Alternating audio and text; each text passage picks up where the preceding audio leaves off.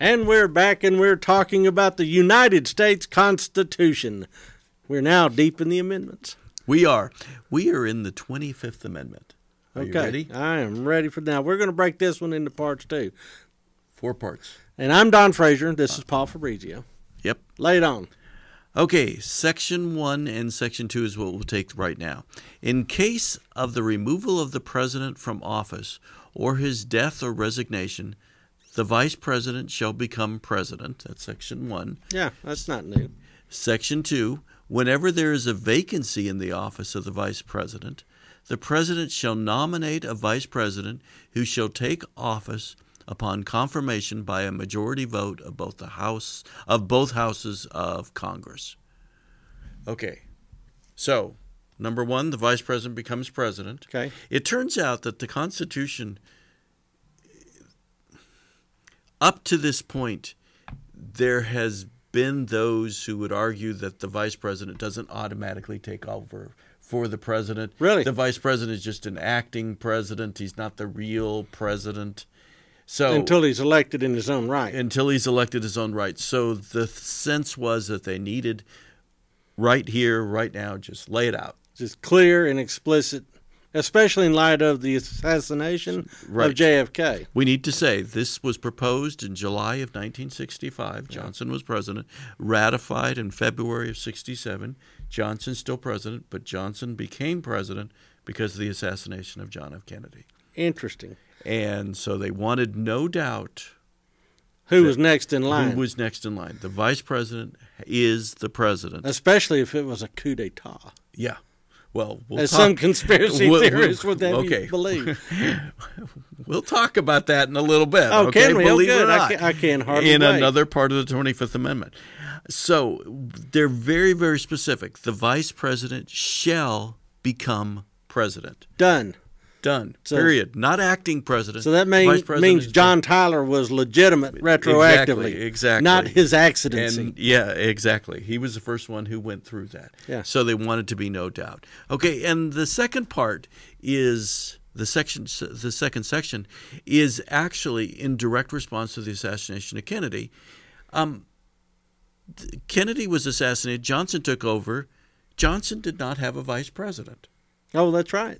And there was no provision in the Constitution for creating a vice president.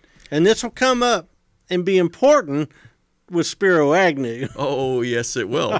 in the future. yeah, it's not too far. in Yeah, the very- future. very Yeah, timely, this yeah, this was, I think, a brilliantly timed uh, amendment. Or was it timed Oh. exactly right? Okay, yeah, right. Anyway, um, what they realized is that in an era of nuclear weapons, Yes. where death could rain on you pretty. Did you quickly- pronounce that correctly? nuclear weapons? Yeah, I thought it was nuclear. Sorry.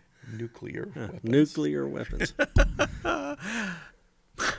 Now you made me lose my train of thought. Sorry. No, in an era of nuclear weapons, you wanted to make sure that if the president was incapacitated, if he was dead, that there would be someone else who could make the decision to retaliate. Correct. And so, therefore, it was especially important at this time.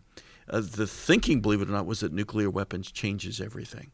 And so it was especially important that there be an ability to appoint a vice president. Because you could do a decapitation strike. Exactly. And that was a big concern during the Kennedy assassination Yes. in the follow up. And everybody kept thinking about Is this- the Lincoln assassination. Yeah. And remember, Lincoln, he was assassinated, but there was an effort to go after what his vice president, uh, Secretary of State. Yeah. Oh, yeah. I mean, it was, you know, a total coup that they were planning. They were. And in the Kennedy assassination, there in the same motorcade with the president was Lyndon Johnson, and the governor of Texas was Yeah. also in that motorcade. Might have as well. decapitated two nations with one strike. So the thinking was we need to take care of this. The president needs to be able to pick a vice president. And all it requires is simple majority vote on the part of the House, the representatives, and the Senate. And so we've got it. And uh, so a couple years after the Kennedy assassination, we took care of that issue. So, and as you said, It'll come in handy. couple years later, 1973, Spiro Agnew, you know, Resigns. all, all sorts of evidence that Yeah, I he was could a crook. He was a big crook. He was just accepting bribes right and left. Even as vice president, he was still apparently getting paid off. And so he resigned, and uh, Richard Nixon appointed Gerald Ford, Yeah. who was the minority leader in the House of Representatives, and a vote in the Senate and the House of Representatives c- made it official. He became the vice president, and then he became the president, our only unelected president, yeah, when Nixon resigns. when Nixon resigned. Yeah, so he And- never had to run for national office in order to become president. Right, and then when he did, he lost And to then Jimmy we- Carter. Yeah. So All right, so that's where all that comes from. yeah, so this is an important thing that they did, and I think it needs to be recognized. Now we're going to get into the next parts of this amendment, which they're they're building on the Kennedy assassination, thinking tragically. Okay, so this Okay. is just part one of four Yes, of the 25th Amendment. yes. All right, we'll pick up part two next time.